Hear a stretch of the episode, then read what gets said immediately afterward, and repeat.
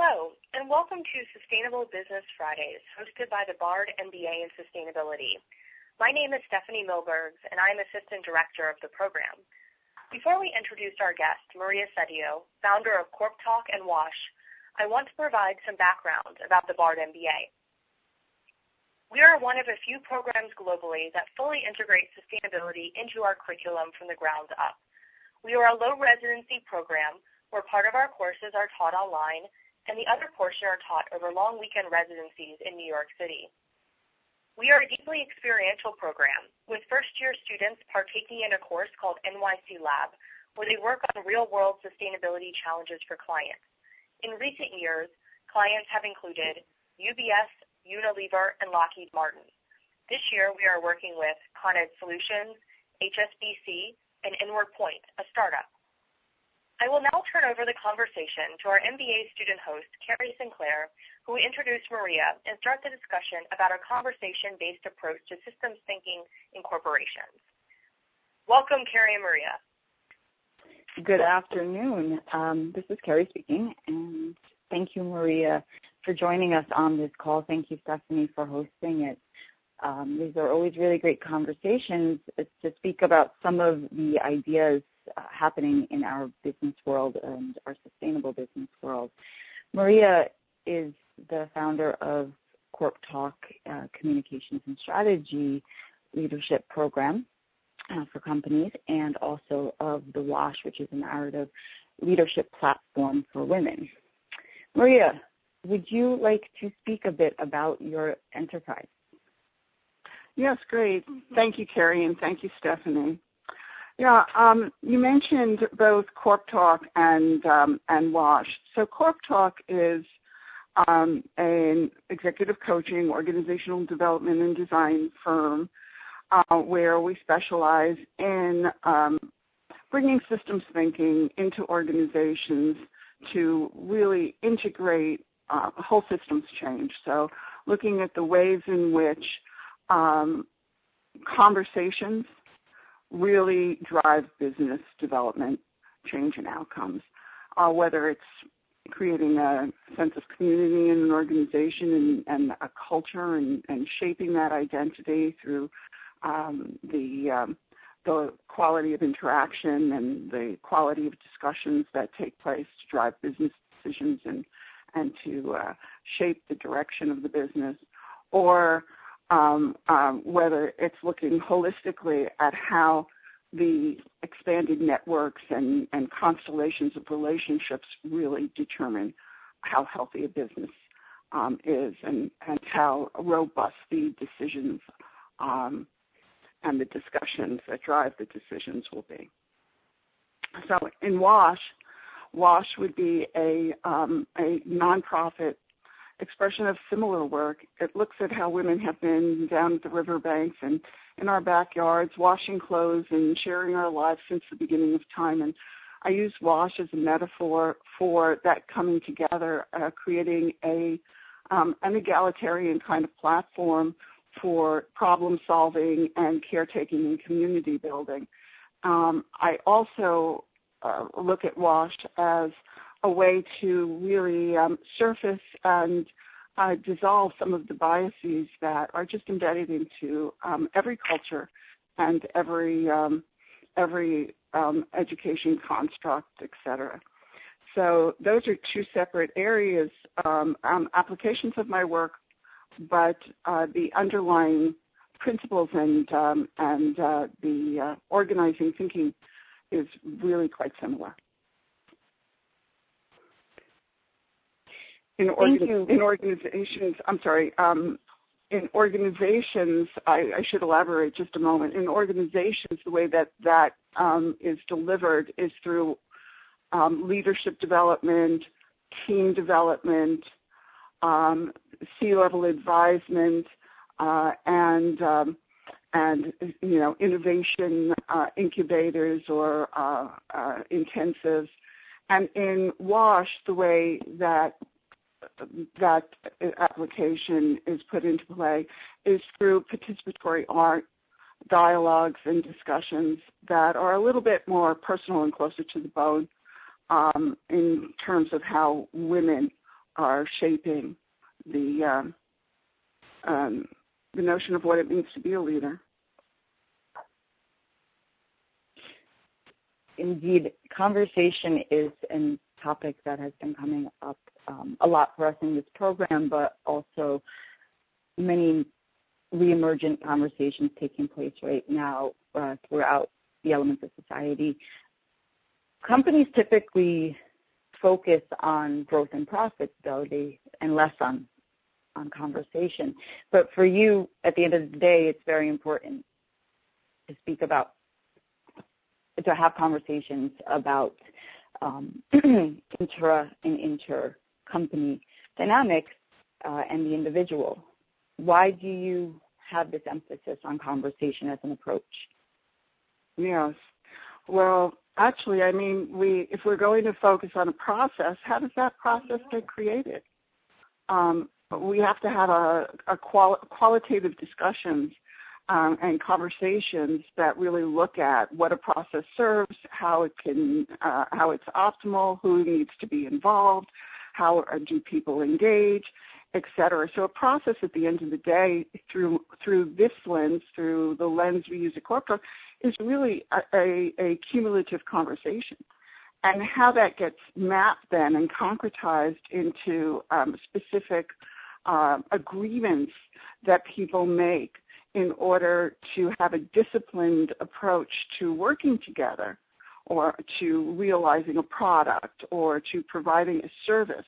At the end of the day, it all comes back to the conversation.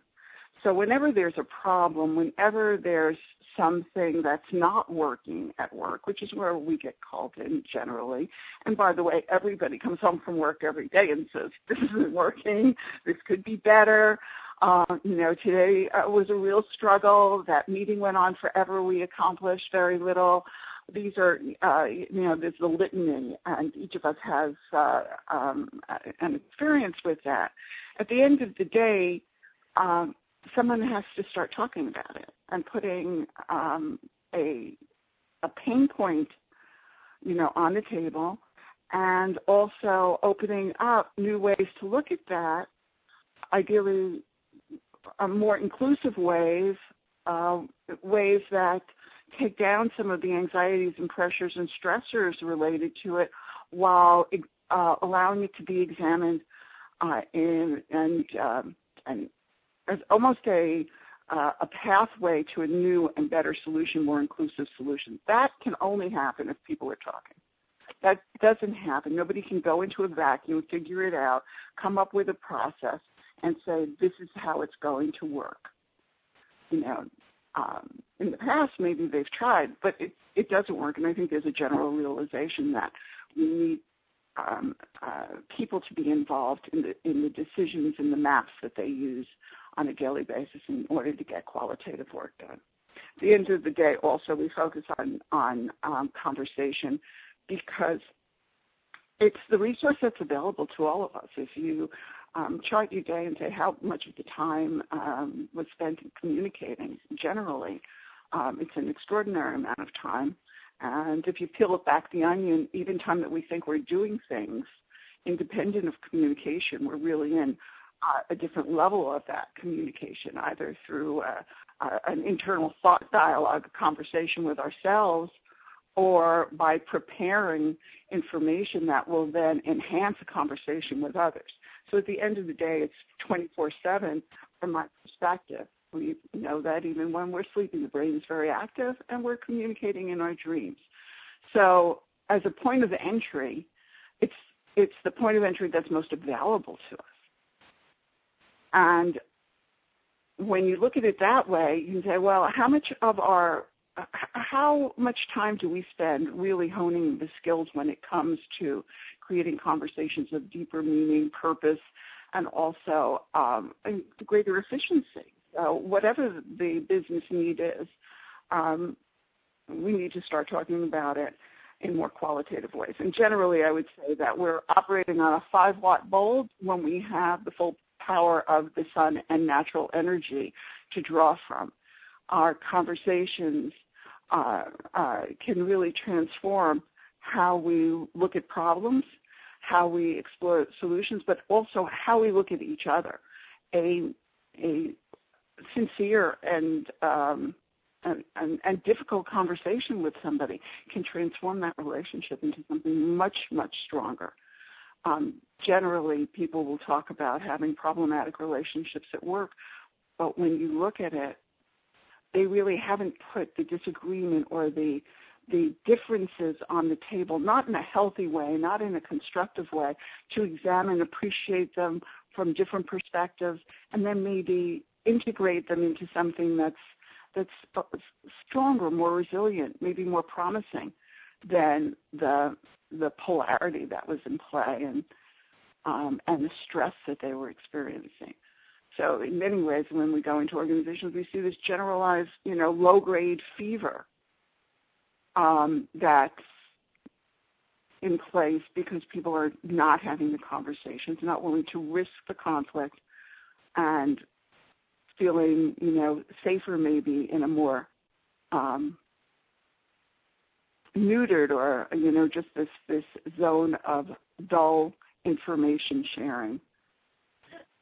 There are two ideas that you just mentioned that are particularly interesting to me in relation to what we're speaking of in that the internal thought dialogue that everyone has uh, personally, and it is a 24-7 cycle, and how the way we interact either at home or through the internal process is very different from the way we present ourselves in the world.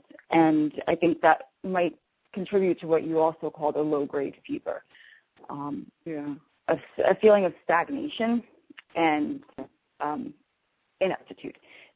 I am wondering what kind of buy-in and what your response is from management and CEOs or C-suite is when you bring up a conversation-based approach that yeah. could transform that.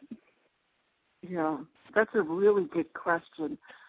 Um, when I started in the business, I did a lot of work looking at where was the readiness in the marketplace for this kind of model because 20 years ago, um, you know, to speak about conversation as a core business process, as just a few of us were doing, was really, uh, you know, radical.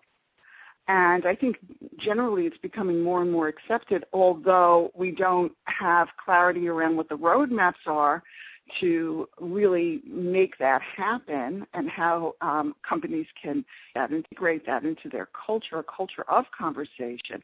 I think generally people today would say yes, having good conversations, meaningful conversations is a good thing. But back then, uh, it's not that long ago, but back then it was really quite radical. And I identified at the time um, companies that were more ready to um, bring these ideas into their culture.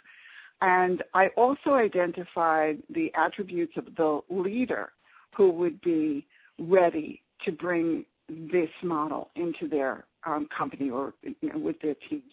And um, some of the qualities are um, courage, you know, the courage to look at the complexities of the business and allow those problems to surface and deal with them in a way that um, was exposed the organizational warts, if you will.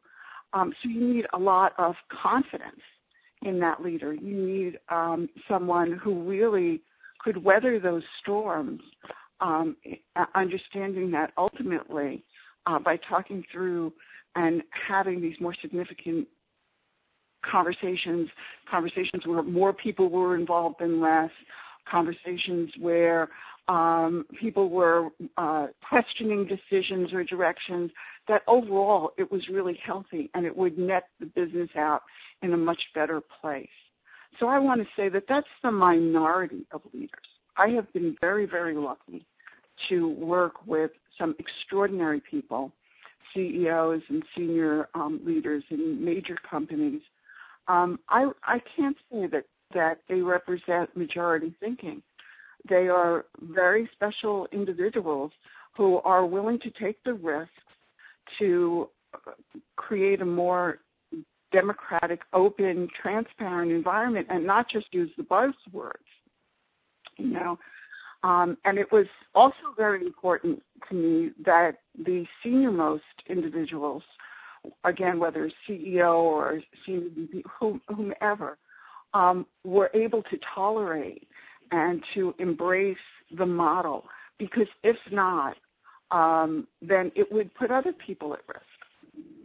And I think the model sets a context for healthy dialogue, and healthy dialogue can only happen if people are willing to step out of the comfort zone and, and go to the edge a little bit, uh, push at the edges of the conversations that are being had to say, hey, can we look at this differently? Or this is really upsetting, or I'm really challenged by this and I think we suffer as a result of our inability to really examine it and change it.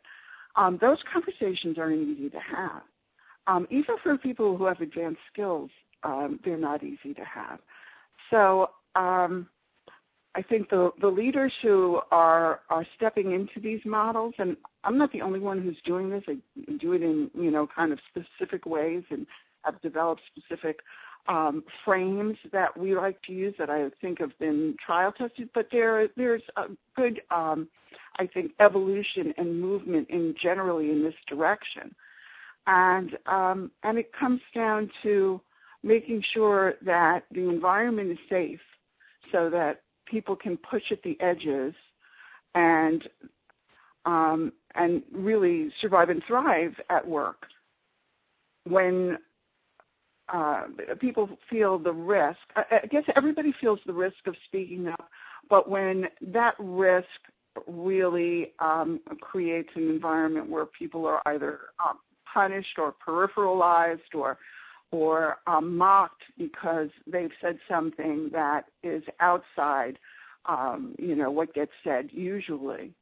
Uh, then, then there's a real problem. So it's managing all of that, making sure that the leader is has the courage, the confidence, the calm demeanor to create that environment for his or her um, team, for, for their business, and giving a lot of support um, to that individual, and then working um, across uh, groups, you know, multi levels, so that everybody's kind of aligning and buying into the value of a more open it's a more open society. It's a more transparent but more open society um, overall. I agree that we are in an era of a more open society and that thankfully conversation and dissent in organizations is much better tolerated today than it was uh, only one generation ago. But some people would argue that we now overtalk issues or talk around issues or use the idea of conversation or dialogue as a way to avoid committing to particular actions. Um, and we have some very urgent problems to solve. So, do you think that this is something that can be mitigated through conversation? Is there a better way to have a meaningful conversation? Yes, very, very definitely, Carrie. I think it's the quality of the conversation. When people say, "Well, we've been talking, talking, talking, and we're not getting anything done. We're not achieving. We're we're still stuck where we were previously." Um, I'll say, "Well, the conversation's changed. Now you're more frustrated, right?" so, um, at, at the end of the day, uh, the talking has led to greater frustration. What has to change, though, actually is the conversation. It, it needs to become a conversation of greater accountability. Um, and I think that that when people say we're not getting enough done uh, because we've been talking in circles around this, sitting down to understand, okay, what are we really talking about though? The circle is avoiding something deeper, and usually it's a conversation of accountability indeed, there seems to often be that point where talking is just that and it isn't helping to produce any effective action. And there seems to be perhaps a point of a point where there is a diminished return in conversations.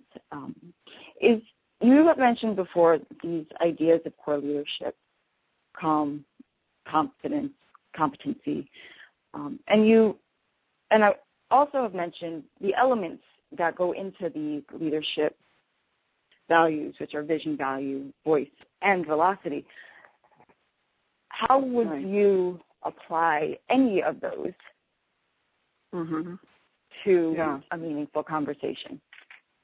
Totally. Well, I think, you know, um, the business leader, and by the way, the business leader, I believe in leadership at every level. And so a business leader emerges as the person who really hosts the conversation, who, who supports um, a, a, a shift, elevating the conversation so that you know um, it's it's more meaningful.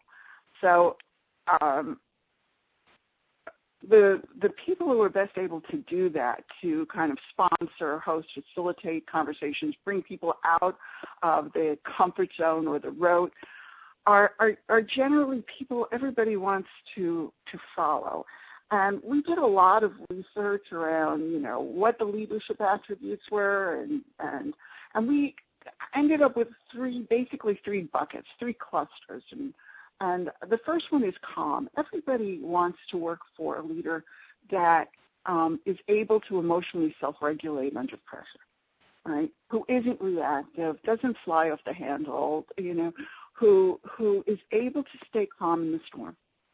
And that's basically emotional intelligence. So in all of our work, we look at creating uh, the capacities around uh, emotional intelligence. The second one is competent. We want to work with people who know what they're doing, and that includes leadership. Is uh, leadership? Is this leader competent? Does he or she really understand what's involved in leading? You don't lead people through the status quo. That's managing. Leading means working through uncertainty. Inherent in leadership is change. Does this person understand, you know, um, the principles of change? Uh, does this person have a, a methodology or a model or a framework that will allow us to to forge through some of the difficult aspects of of change? And um, and finally, the the so that's expertise and experience, right? And the third one is confidence we know that you know if you if you think you can or you think you can't, you're probably right. And there's a lot of, of research and and that that shows that what we believe is possible is likely to become possible. And so, therefore, a positive outlook, a generally um, optimistic outlook, I would say even a sunny disposition is really helpful someone who has the the um, the warmth to really connect with people um, around that and to imbue their confidence in others. So those are the three clusters, and there are lots of different dimensions to each of them. But mostly, I would say, you know, to anyone who's listening to this on the call, that if you can do one thing to address stress, so that you can um, create a greater sense of calm um, in your work and with others, you've achieved something really wonderful that, that can affect a whole team or a system. And no less, you will obviously feel better. But if there's one thing you can do to uh, become more expert in your work, to have the subject expertise, whether it's in your um, functional area or as a leader, to learn about um, reading in a new way, to read a book or take a course around how to use yourself as a leader or how to identify opportunities um, within your team to lead um, differently or optimally or energetically. Do that. And then third, confidence. We all need to do our attitudinal kind of self-check and realize that our attitude really cuts the path. And if in fact we're feeling, you know, gloomy or overwhelmed, and by the way, everyone has um, moments like that, days like that, perhaps periods like that. We live in a complicated world. It's hard to always feel confident about everything that's going on in the in the larger scheme of things. Also, um, everything that's going on, perhaps in on a project, in a in, in a specific work um, initiative, but it's our responsibility to turn that around. So how do we work to keep that optimism going? You know, who do we need to talk to? Where do we go when the well is a little dry to make sure that we um, are replenished and revitalized and can bring that. So that calm, confident, confident, if you're working that triad, you are growing as a leader. And you want to look for leaders who imbue those, those uh, I would say, those kind of clustered characteristics. Uh, and we do that naturally, by the way, uh, naturally. When people say that's a natural leader, when you start to, to peel it away, um, you'll find those, uh, those attributes. The the um, other pieces, although they are general to all of the coaching you do as well, mean vision, values, voice, obviously, and and um, and, velocity is is part of it. I really emphasize these um, in the women's leadership um, uh, programs because in many ways there are some unique, I think, opportunities and also challenges for women who are leading through change, looking to change the, the paradigms, uh, the operating paradigms that are somewhat outdated and introduce new, more collaborative, um, collective um, um, models. When I work with um, someone very often she'll say to me, I have this vision, but it's like too silly. It's like too big, or you know, it, um, in in articulating the vision to me as an advisor or coach, they'll they'll um, state it and step back from it. This happens more often than than you can imagine, and so uh, principally, we really look at owning, particularly for women, but for everyone. These are general rules, but um, again, there's a special emphasis on the um, the four V's for our women's leadership. Owning that vision and and recognizing that um, that's the first step to really creating change and and um, and stepping into your leadership to really be able to create that map, create that vision, and then whatever that big picture vision is, ideally it's bold enough um, to mobilize others, and it's linked to values that you really care about, things that you would put yourself on the line for, that you would um, lose something for, maybe even um, something you know crucial and important. I won't um, uh, continue in this role unless I see that some of the uh, practices we use are, are linked to social justice or better environmental decisions or whatever, but that those values are embedded. And then it's really having the voice.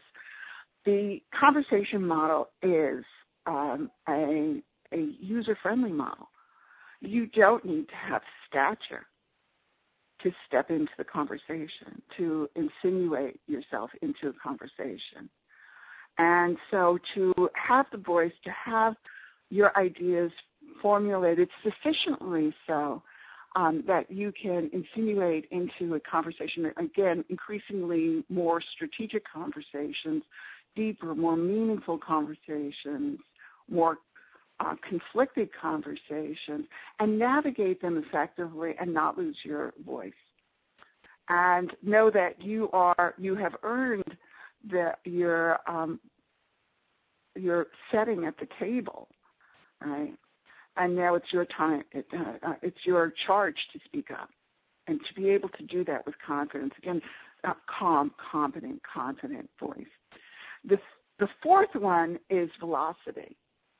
And I guess people say, you know, are you getting impatient? And I think the answer to that is yes.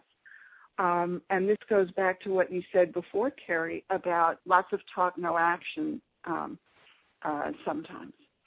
And I think that we definitely need to speed things up. We have a planet that, um, you know, irrefutably, um, uh, notwithstanding, you know, a few outlier um, um, scientific uh, um, uh, uh, advocates for uh, the planet being on a on a general and, and, and healthy course, most would agree that we are in serious trouble. So we have a serious, serious um, uh, conversations to have around that, and we need people who can host those conversations. We have complex um, problems around the global workforce and finding meaningful um, work where um, people can be uh, compensated and can create a mindset of um, uh, optimism around the future based on the work that they do and the general outlook of business. We have so many um, uh, different areas where we have significant problems that aren't going away that need to be addressed, and we can't waste any time.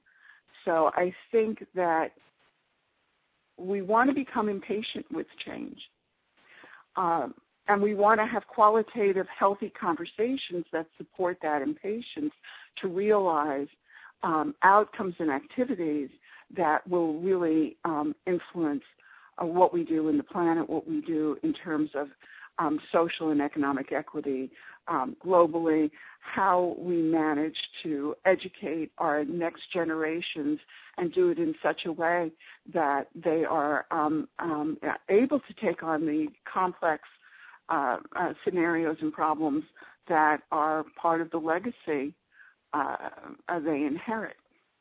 So we we don't. I um, I think so. Looking at that, I say, how can you how can you speed up what you're doing? And um, you've probably heard me. It's a common refrain. I will tell people to get out in front of the conversation and don't look back. Don't start to let your fears about um, leading uh, um, undermine your ability to lead. This happens often um, um, for women that once they are in a position of leadership and they're fully qualified to be there, in fact, they have incredible promise given um, the, um, the the mindset and um, and the principles they're operating with.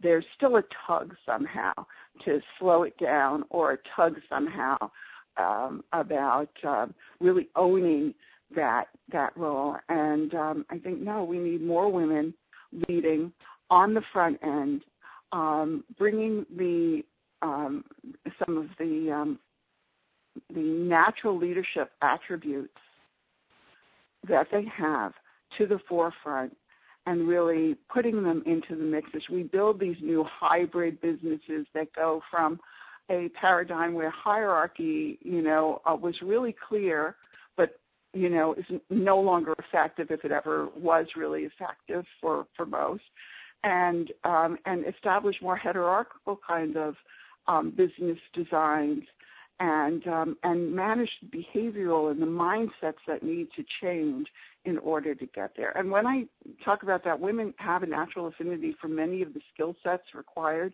to manage through uncertainty. Um, I also mean men who have a, um, um, a, um, a real awareness about themselves and a real awareness about um, how to host inclusive, engaging um, conversation. So it's not about men or women. Um, it's about I like to say men who sometimes think like women, which is a great compliment. And I have a, a number of men I've worked with, and I've turned to them um, and said, "You know what? You think like a woman, and that's incredible um, compliment because it's allowed you to connect in ways where um, very often um, I uh, have not seen it."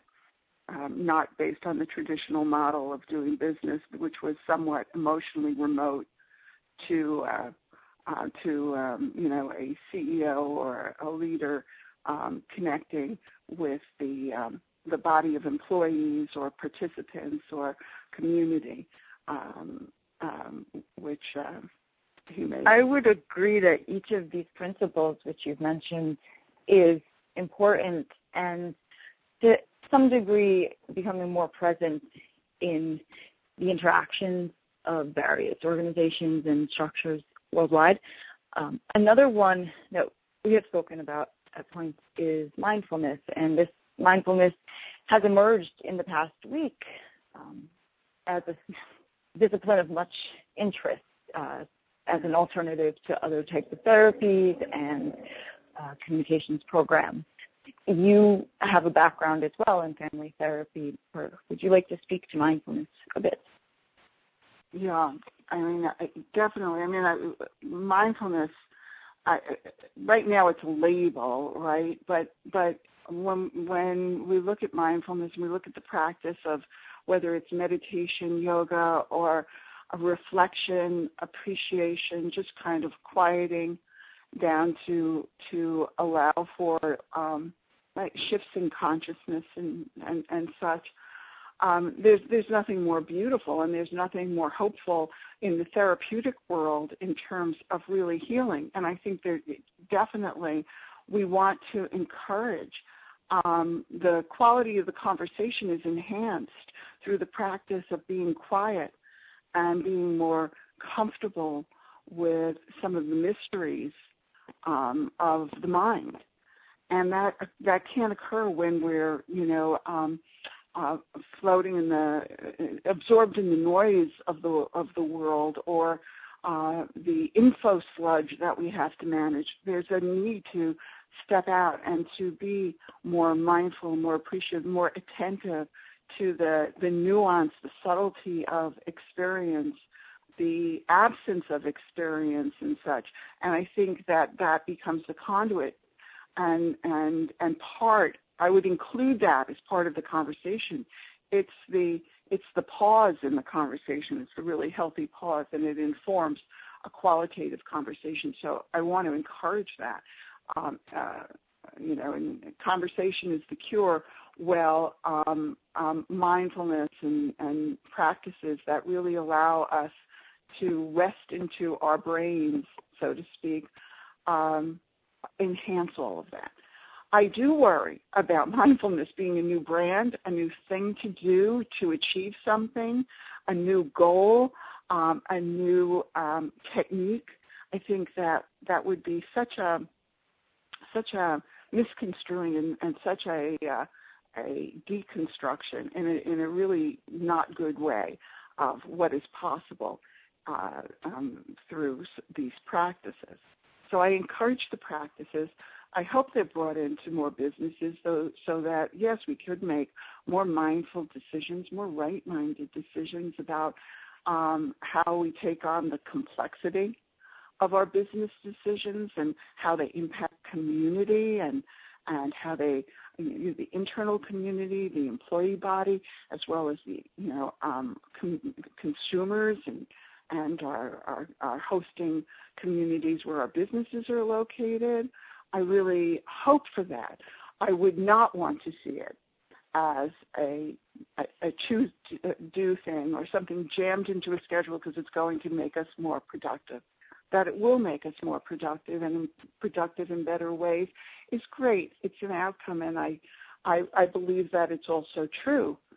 But for it to be co-opted um, as a corporate tool, I think would be sad, tragic even.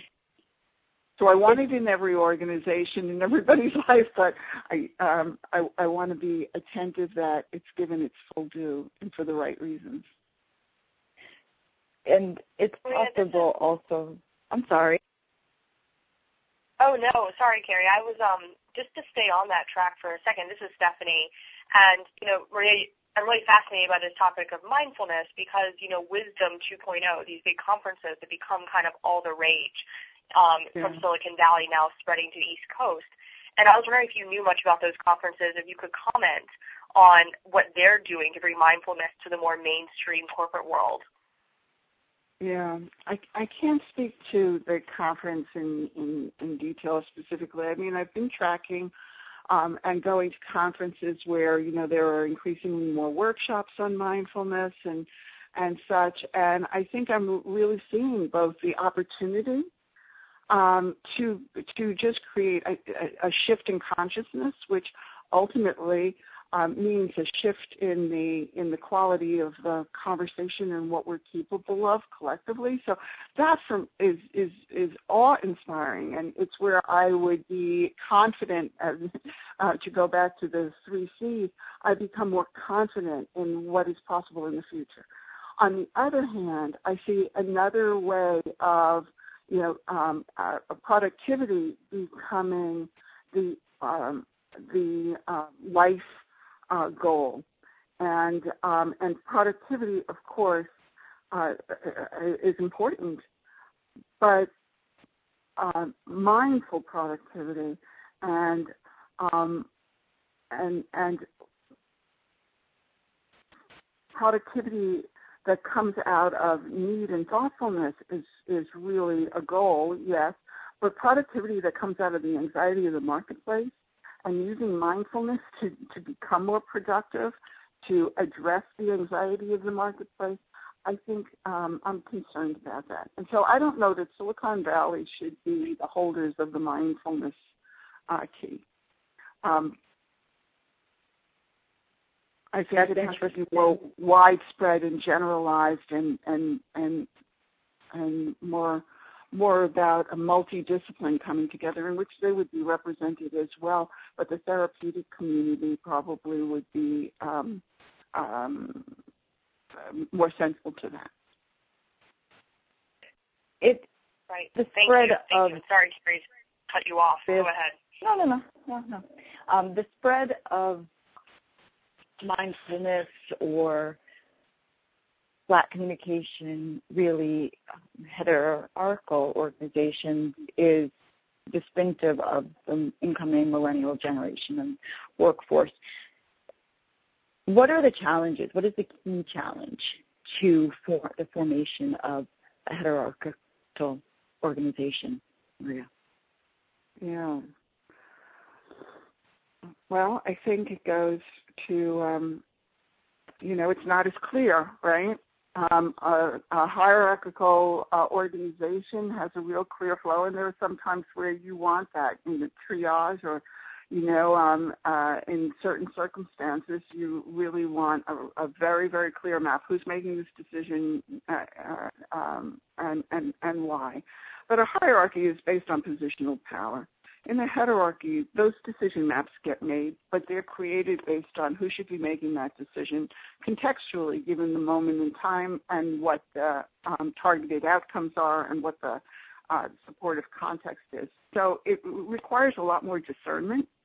Um, and that discernment can only occur in the conversation, and it can only occur when there are real trusting relationships. And I would say trusting relationships grow out of real conflict resolution or real examination of differences and valuing and appreciating those differences. And we have a long road to hoe there.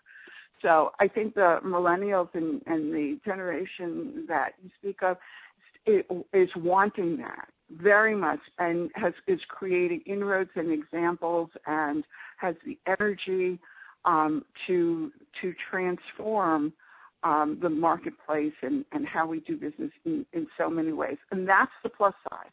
I also see uh, sometimes that everybody is saying the right things, but really sitting down and having conversations that involve more complexity. Um, I'm not so sure we're building that skill set in the um, in the uh, more recent generations, and I am seriously concerned about um, uh, growing generations where um, the um, the wherewithal to stay in a long, boring um, conversation that is is um, is hiding some deeper kind of experience, rift, conflict, challenge, or promise, or mystery. That that like very few would have the patience to do that. You know, sometimes in a conversation you have to watch the grass grow um, and you also have to look someone in the eye and just be physically and emotionally present in that space. and I think that, um, of course, there are some people who, who, naturally do that, but the emphasis on technology and this 20, you know, uh, uh, 24/7 connectivity with the iPhone, people sleeping with their iPhones, etc., actually is not the kind of communication I'm talking about. It can facilitate some of that. It has a place in it, but I worry that um, in some ways we think we're communicating, um, and we're missing um, the depth and the promise of um, real communication. And I don't know that um, you can identify that um, all that early in life. Maybe not so identify think, it, but there is there are tools um, that help to map delays in communication and uh, the breakdown of an interaction. And you know quite a bit about that work in systems thinking. In fact, that's how we met each other. Um, and yes, we're yes, and I think those tools and the mindset and the desire for this, you know, the generation who's really, you know, stepping in and will be taking over. I find I have a lot of optimism. I believe that the the systems thinking as, as a tool, as a mind um, set that emphasizes the relational health, right, and the wholeness of any system, um, or all systems, is is going to be key. And I think that this generation uh, has an intuition as well as uh, a formal education into applying systems thinking. Um, yeah, I think I, I and, and then I would advocate for you know the mix, always the mix, and that's intergenerational. It's across socioeconomic lines. It's across all sorts of cultural lines. Including all. Um, uh, uh, it's taking representations from every um, um, race, every uh, expression of gender, and pulling um, everyone into the solution. So, and that is that calls for a wise um, kind of collective experience. I think we're up to it increasingly, um, but only as examples because the the general trends are um, are um, you know busy um, busy rapidly um, uh, talking about little and mm-hmm. um, not making inroads into the significant problems we have. No, absolutely. This era that we're in calls for calm, confidence, and competency. Um, I do want to leave space for anyone who is calling in to ask a question, if that is okay, Stephanie. Absolutely. Thanks, Carrie. So um, if anyone on the line would like to ask Maria a question, please press 5 star on your phone and I will unmute you. So again, that's 5 star if you're interested in asking a question. And if we don't get any right away, um, we'll move forward with questions. But if you do have a question, do hit 5 star and I will call on you as soon as a moment is free. So, um, Carrie and Maria, we don't have any questions at the moment. So, Carrie, if there's some other things that you wanted to discuss, let's uh, move forward with those. Oh, absolutely. Um, one concept that we have discussed, Maria, and in relation to systems thinking and systems breakdowns is schizophrenia. Um, the idea that women often inhabit two different environments um, and often take out of context the ideas of feminism and apply them to popular or more status quo patriarchal norms. Can you articulate that a bit better than I can, please? Yeah, uh, well, I think you did a great job, and I think that we we've definitely had conversations. If you think about systems thinking, you think about holistic health, and then you think, you know, we have a hundred uh, uh, million women who are unaccounted for in the globe, right? Then you say, well, that that can't possibly be healthy. That can't possibly be whole. If we look at, um, at we can extend that uh, obviously to whole groups of people um, across uh, um, race and cultural lines that are excluded from culture and are are, are uh, extensively missing, right? So that can't be whole. That can't be um, um, um, healthy. Um, I think when so feminism for me is central because feminism is uh, uh, speaks to making that whole, bringing equality and and really healing the great divide, which I would put as the the gender divide. Um, the first cut is uh, is you know is it is it a boy or a girl, and um, so I've put a lot of emphasis there um, because I think when we heal that, we heal a lot of the other um, great divides that are out there and, and really um, painful. Um, but it's complicated, and I think one of the things that is really complicates things is how um, um, women um, um, work sometimes um, as the you know great strength to each other and incredible partners. Down at the wash line, we really talk about the washerwomen coming together and and solving for um, uh, you know the the problem of the day, who whose kid needed to be fed or who wasn't well, and how they could um, uh, uh, really take care of the community at that wash line. So that's the metaphor. But in many ways, we've been acculturated to messages that keep us from really stepping into our wholeness as as um, um, as women. And those messages might be, well, you should go to school and you should have a great career and you should be CEO, but make sure that you know you also marry well or make sure that you you know look a certain way or whatever. And so i really needed to name that phenomenon. Uh, and in grad school when i was doing women's groups i i came up with the term schizophrenia. So um, I was studying the um, uh, double bind theory with Gregory Bateson and uh, and how um, uh, they thought they had solved for uh, you know the uh, cause of uh, of um, schizophrenia um, by through the double bind messaging. Damned if you do, damned if you don't. So this kind of schizophrenogenic messaging really created the confusion that then manifested in schizophrenia. It t- turned out that, that that was not that was not accurate. However, the concept and the and uh, was really really valid for experience in, in so many ways in businesses, et cetera. You can, you can, we use the double bind um, theory to explain um, um, problems in, in organizations and in teams. But for women, it was particularly acute, and I thought, well, that's it. It's schizophrenia. It's damned if you do, or damned if you don't. If you're a woman, there's a cost to every everything we do. You know, if we step into leadership, there's the they're um, very often, uh, you know, you're accused of of, um, of being a, you know, a, um, a, a bitch or you know, accused of being, um, you know, too too bossy, too assertive. Um, if you don't, then then you're weak and you're frail, or you're not up to it.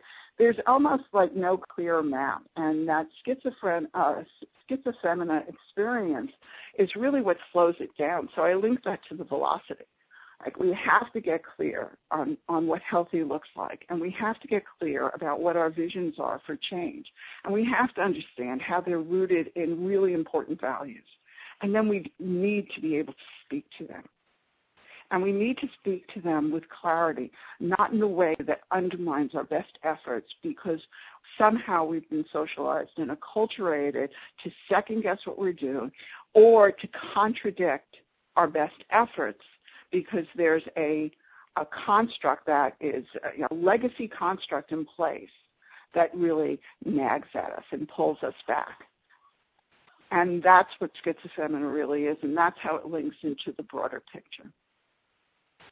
And it's interesting. You you would recommend using um, um yes, we have to end soon. So I we, we do have a question on the line, and you know, Great. Maria, that was super fascinating hearing that that perspective. What, how do you define that word? And I absolutely agree. What would you do?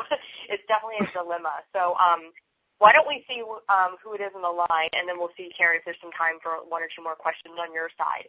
So um, if you are phone number 973 335 299, I'm going to unmute you now so you can ask your question. Hi, Stephanie. It's Gina Wurtenberg. How are you? Yeah, Hi, I thought this was. Hey, I'm a professor. I teach employees and organizations and HR in the BARD program, and it's great to meet you. I love this session. It's been fabulous, and um, love to talk to you for hours. But my quick question is, uh, you mentioned about the denialists, you know, deny climate change, et cetera, and some other people uh, that are sort of, you know, completely uh, recalcitrant and and not um, open. And I was just wondering, from a conversational point of view, if there's any uh, suggestions or tips that you have for causing uh, the needed breakthrough in how to get through to people that are, you know, really not that open. And if you have any thoughts mm-hmm. on that. Yeah, I thank you, Gina. And um, and uh, you know it's really it, it's complicated. It's beyond the, the scope of a simple solution. I I do think one of the frames that we use for shaping a conversation, though, is uh, is almost um, to to look at qualitative data, right? A really thoughtful analysis, um, some new way of approaching things, and the experience, the sensory experience that's part of the, the conversation. And I think generally the place to start with with something that's so so disparate is to say I'm, I'm here. I'm, I'm willing to be in the conversation, but our views are very, very different, and I'm not certain how we can create a path to to a shared understanding, but I'm willing to try. Mm-hmm. I'm, I'm willing to be here. I, um, uh, you know, I. Uh, it's a very hard conversation for me to participate in. Uh, uh, it's a, you know, I reflect the honesty of your experience is where I would always start. I, I'm, I'm here, and that's a starting. And it's very, it may seem only symbolic, but I want you to know that it has a lot of meaning for me to sit here um, and disagree with you uh, in, in such a big way over something so important to me, but I'm not leaving the table. I'm willing mm. to sit here. And um, maybe together, or maybe by bringing new voices into our discussion, we can find a way to establish some very basic building blocks that would allow for common ground. And that might be we all care about future generations and and mm-hmm. starting there. And I think that you know we we the the solutions to these very very difficult experiences and conversations are increasingly just getting a little bit further along. A little bit. How could it be that someone could feel so different about something that I am so clear about and um, uh, uh, have so much evidence um, to to to demonstrate. Um, how could that be? And understanding, well, it is somehow it came to be. So there's a reason why that person has taken that position, and explore um, a little bit more. What leads you to believe, or how did you come to this way of thinking? It's so different than mine. Uh, these are really just the initial inroads, and I, I don't think you can predict like an outcome from that, but it's a path in, into it. Mm-hmm. Um, I don't know if that's answered your question. And very much, yeah. Thank you. That was really helpful. I, I think that was wonderful. Thank you. Thank you, Maria. Thank you, is, and thank you, Gina. Good to hear your voice as well. Um, it sounds, Maria, that what you're saying in some ways is to be present at the table, to employ calm, to employ mindfulness, to stay at the table when the conversation gets difficult or when you really do not understand the perspective of the party across from you, um, but that the presence and that self-awareness can lead to the beginnings of a shared vision, perhaps. Yeah, that's that's really the gist of it. You've got it, Carrie. And I guess part of the the the most important piece that maybe didn't come up in our conversation is to really breathe. You know, to to really breathe into the conversation, to breathe and give yourself space to um, reclaim your physiology, reclaim your mindset. You know, reposition yourself to have um, an, uh, the ability to stay open. Perhaps not to the person as, Gina outlined. That, that's tough but to the conversation, somehow the conversation, and uh, and breathe into that. Thank you very much, Maria. I know that it is already one o'clock. That went quickly. Um, so, with respect it, it to. I everyone, go on for another hour easily. um, I don't know, Carrie, if there's anything you wanted to be sure to close on or get a question in. If not, you know, I can do something or we can wrap up. I'll defer to Maria at this point. Well, I, I, first of all, yes, I'd like Maria. I mean, do you have parting words? I mean, especially considering that you know we a bunch of our audience of this podcast in our sustainable MBA program are students who are very or people who are very passionate about incorporating environmental and social metrics into business and really changing the mindset of business. So do you have any parting words for folks in that space, especially students and people as they go out into the work world and really work to change the system? Yeah. I actually I do. I really want to encourage you. I want to thank you. Thank you, Stephanie. Thank you, Carrie. And I want to thank all of you, anyone on the call or listening. Um, and I I I want to say get out in front and and don't look back um, because the world is looking at you. You are on the front end of really changing how we think about things, how we handle these problems, how we integrate them into um, new models, hybrid models, whether they're private, public partnerships, or whatever. And there's there, the pathways for you are not going to be easy because you're laying down new tracks. And I really want to encourage you because um, you hold a lot of the solutions, not necessarily um, ready solutions, but the path to those. And I think eh, eh, you know there's an easy track to go into finance and do exactly this, and and and there's a lot of personal reward and benefit to doing that.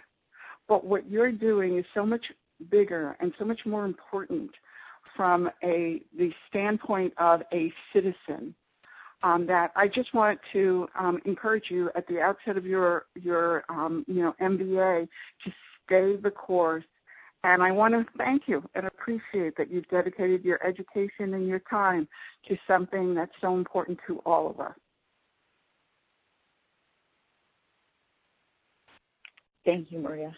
All right. Well, thank you so much for that, and very encouraging, I think, for me and for everyone who is you know, part of this mission in whatever shape we are. We have Gina, who's a professor. I think we have Eban Goodstein on the line, who's the director of the program. I'm helping to run it as well, and Carrie's a student. So I'm sure we have many more on the line as well. Um, but I just want to say thank you all for joining today.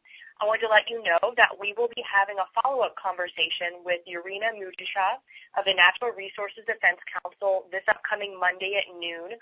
Unfortunately, last call with her, we had a technical difficulty and we were cut short. So we're going to continue that conversation this Monday. And thank you all so much for being a part of today's conversation. And a very special thank you to Maria and Carrie for all the energy and all the great questions and conversation and just want to wish everyone a great weekend.